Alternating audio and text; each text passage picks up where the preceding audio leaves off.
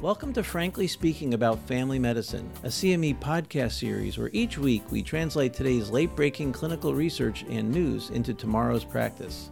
I'm Frank Domino, professor in the Department of Family Medicine and Community Health at the University of Massachusetts Medical School and editor in chief of the 5 Minute Clinical Consult series. Be sure to visit pri-med.com slash podcast after the discussion for more information about today's article and to claim CME CE credit. Roger is a relatively healthy 47 year old patient in your practice, and he returns today for a checkup. You had prescribed a statin to control his elevated LDL in the past. He's fasted overnight as he's anxious to have his blood drawn today and see how much better he's doing. You're aware of recent guidelines that suggest that, that he no longer needs to follow this HDL level that he's so focused on and you consider how to discuss this issue with them. Hi, this is Frank Domino, and joining me today is Dr. Robert Baldor, professor and the founding chairman from the Department of Family Medicine at UMass Medical School, Baystate in Springfield, Massachusetts. Good morning, Bob. Welcome to the show. Morning, Frank. Good to be here again. Uh, I, I am so happy we're talking about a simpler and less complicated way to help patients um, manage uh, things like hyperlipidemia. So, um, you wanted to talk today about the new Veterans Association guidelines on how to address um, dyslipidemic situations. Can you tell us what's going on? Yes, this is uh, really, I, I, think, the same thing. Looking for some simpler ways to, to handle these and move forward with them.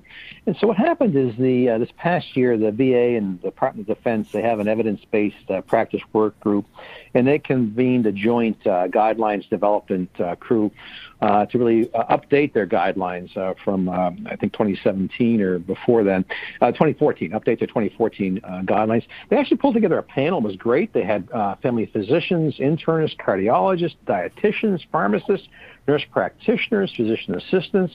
They contracted with an outside uh, group to uh, ensure that uh, this was all uh, done in a rigorous, evidence-based uh, fashion. And they uh, then did a systemic review of the literature, looking at the literature from 2013 to 2019, really focused on randomized controlled trials, systemic reviews, and meta-analysis with, with clearly fair or better quality and out of that, then they developed 27 recommendations, but a simple one page algorithm here uh, in order to help us think about uh, reducing cardiovascular uh, risk. So, a lot of areas that they addressed, but the guidelines were really looking at patients of the age of 40 and older, and they were looking at, again, the, the 10 year uh, risk in order for coronary artery disease, vascular disease, uh, to really think about uh, a treatment. And so uh, this is what they're doing. They, said, let's look at uh, conservative dosing of statins in primary and secondary prevention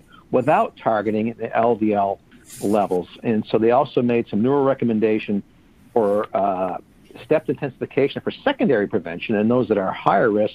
And then there was a newer emphasis they put in this for increasing aerobic physical activity and Mediterranean style diets. Yeah, well, um, all good and all very appropriate with the literature. The American Heart Association, American College of Cardiology um, started uh, also moving in this direction a few years back. Um, so uh, I, I like that you say that they're fo- that that the, the the veterans group um, isn't just focusing on medic- medication management, um, how did they come to their conclusions about LDL goals? Yeah, so this is really uh, saying that lipids are important, but uh, shouldn't focus should not be the main uh, main, main focus. You know, and, and like your, your patient came in fasting. Well, you know, newer lab methods you can directly assess LDL. They don't need to be fasting. In fact, the 2017 American Heart Guidelines said the same thing. They say you don't need to be fasting, you don't need an LDL. So, uh, so clearly we don't need to do that. You can just use uh, uh your simple uh, the levels in order to make uh, make some decision. And they say no need to keep rechecking the LDLs every time you're you're uh, making decisions because these levels remain stable quite a bit over time, and they do little to predict the relative risk. So let me just go through the algorithm a little bit that they have. Very helpful. They say again, it's you want to personalize the individual's risk to determine their, their cardiovascular risk. And this includes, however, for those with an LDL of above 190, that you just go ahead, regardless of their uh, calculated risk, you put them on a moderate dose statin. For those with a 10 year risk of above 12%, you put them on a moderate dose statin as well. And you want to consider that those with a 10 year risk, uh, that being defined as uh, individuals between 6 and 12%, um, to undergo shared decision making with that group. And if they would like treatment, a moderate dose statin for that risk. Now, we're talking about the low risk group here for primary prevention. They're saying obviously uh, uh, throughout this, if somebody's smoking, you got you got to stop. Uh, but making sure that we're spending time counseling people on regular aerobic exercise, giving them handouts, counseling, perhaps referring to a dietitian for a Mediterranean diet. And they say, you know what, for that group, no statins. And by the way, don't bother rechecking for 10 years. And so for 10 years from now, recheck a non-fasting lipid profile and do your recalculation at that time. I love that. For, for low risk people, um, don't check another lipid. It, it's not, it, I'm sure there are some quality measures that someone's probably pressuring you to check, but for the most part, we, we've taken our emphasis away from caring for the patient and, and trying to care for practice quality measures. And, and this is a great recommendation. Just, just focus on exercise and diet. We, there's actually pretty good data that shows if you use a statin, you increase patients' weight and you increase women's risk for type 2 diabetes. So, so our focus has to change as well. All right, so this makes great sense for primary prevention. It, it's, it moves further along, saying 12% is the high risk group versus over 7.5 that the American Heart Association says. Um, let's talk about um, uh, uh, the risk calculator and stratifying. Um, what do we do? Uh, uh, uh following not following lipid levels um, in patients taking a statin seems uncomfortable. Yeah, so I know because there's some people I've uh, seen where they get their the LDL checked, fast the LDL checked every every three months. You know? yeah. But their conclusions, their conclusions were, were, were based on the fact that the systemic reviews did not uh, identify any direct evidence to support targeting a level to improve outcomes. Now, observational studies have consistently shown a greater association between, uh, you know, a graded association between LDL and cholesterol, uh, LDL cholesterol and cardiovascular morbidity and mortality. But there's not any randomized controlled trial out there to directly compare different LDL goals. Instead, all these trials have looked at uh, statin doses uh, with with placebos, and uh, it's really been very little uh, relative uh, trials looking at these doses as well.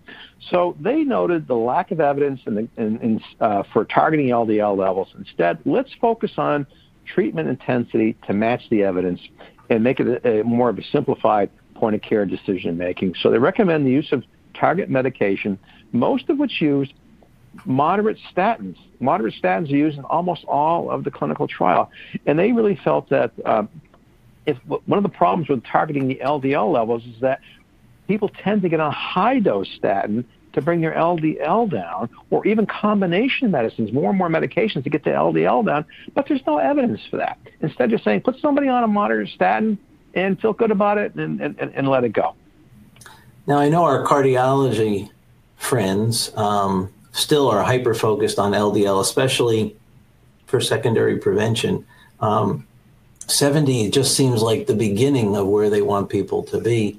Um, I, I, do think uh, there still remains very little evidence to show that that's the case, but it's in, in, the medical legal climate that we're practicing in, we probably need to at least be remember remember that that 70 LDL is is for second for those with known heart disease or those who are very very high risk. That might be where our cardiology friends want them to be. Um, let's talk about risk stratification. Um, I know the American Heart Association uh, talks about calcium scores, and that always gives me a bug. W- what do you suggest? Yeah, I just I want to uh, touch back a little bit. I think in many ways, a lot of these things are really looking at that primary prevention. I think that secondary prevention group that's got known coronary disease, yeah, maybe a little bit more aggression on that. So it was interesting because there's a lot of things out there. These cardiovascular uh, saying we should uh, add in more and more things in order to predict uh, to predict uh, risk, but they actually felt that the current models, even though imprecise, uh, they're valid, and it's actually what all the research is based on. that were making decisions at. So they looked at, well, would the coronary artery calcium, the CAC score add, would high sensitive uh, sensitivity uh, CRP, ankle brachial index, APRO, uh, lipoprotein evaluations, and so on, uh, should that be added in? And they felt that the uh, literature did not support any significant added value for these tests other than CAC scoring. So CAC scoring actually predicted uh, provided a statistically significant reclassification of risk. Um, but its impact on clinical outcomes remain uncertain. And they're saying there aren't any uh, randomized controlled trials showing an improvement in, in the outcomes that we care about. They didn't think that the added cost and radiation risk, mind you, of CAC scoring could be justified just to define somebody's risk for primary care prevention. And again, they recommend um, the, the, recommendation, routine CAC testing not recommended because no evidence exists that improves patient outcome. It is costly and exposes patients to potentially harmful radiation. But again, they also say this should be a shared decision-making uh, process, and patients should be brought into the loop uh, around that. I um uh, just uh, uh, within the last month, I received a message from my friend Shelly where her her doc had recommended she get a coronary artery calcium score. Shelly's a vegetarian, works out five days a week, doesn't smoke, and her both her parents are alive in their 90s, neither with heart disease. And I said, well, if you really want to get it, go ahead. But if you want that much radiation, you should, you know, do something else. There, there's no, there's no likely benefit to getting it except a false positive, which will just scare the heck out of you. So this is terrific, Bob. I think for those those of us we care primarily for patients of primary prevention, taking a more uh, conservative approach with with risk calculation, um, shared decision making, and then judicious use of medications. It sounds like the future of the treating uh, hyperlipidemia. Thanks for for bringing this to uh, frankly speaking. Thanks, Frank. It was a pleasure. And I don't know if we can get the link to that algorithm on here or not, but that would help people to tease into this a little bit more because there's a lot of information there. Right. Practice pointer. Use a risk calculator to determine risk. Non fasting lipid panels are accurate for determining risk. And once you place, place a patient on a statin, there is little benefit to tracking their LDL levels closely. Join us next time when we talk about the controversy and the lack of data supporting coconut oil as a way to a healthy life. Thank you for listening to Frankly Speaking About Family Medicine, brought to you by Pri-Med. To claim credit and receive additional information about the article referenced in today's episode, visit pri-med.com slash podcast and see you next week.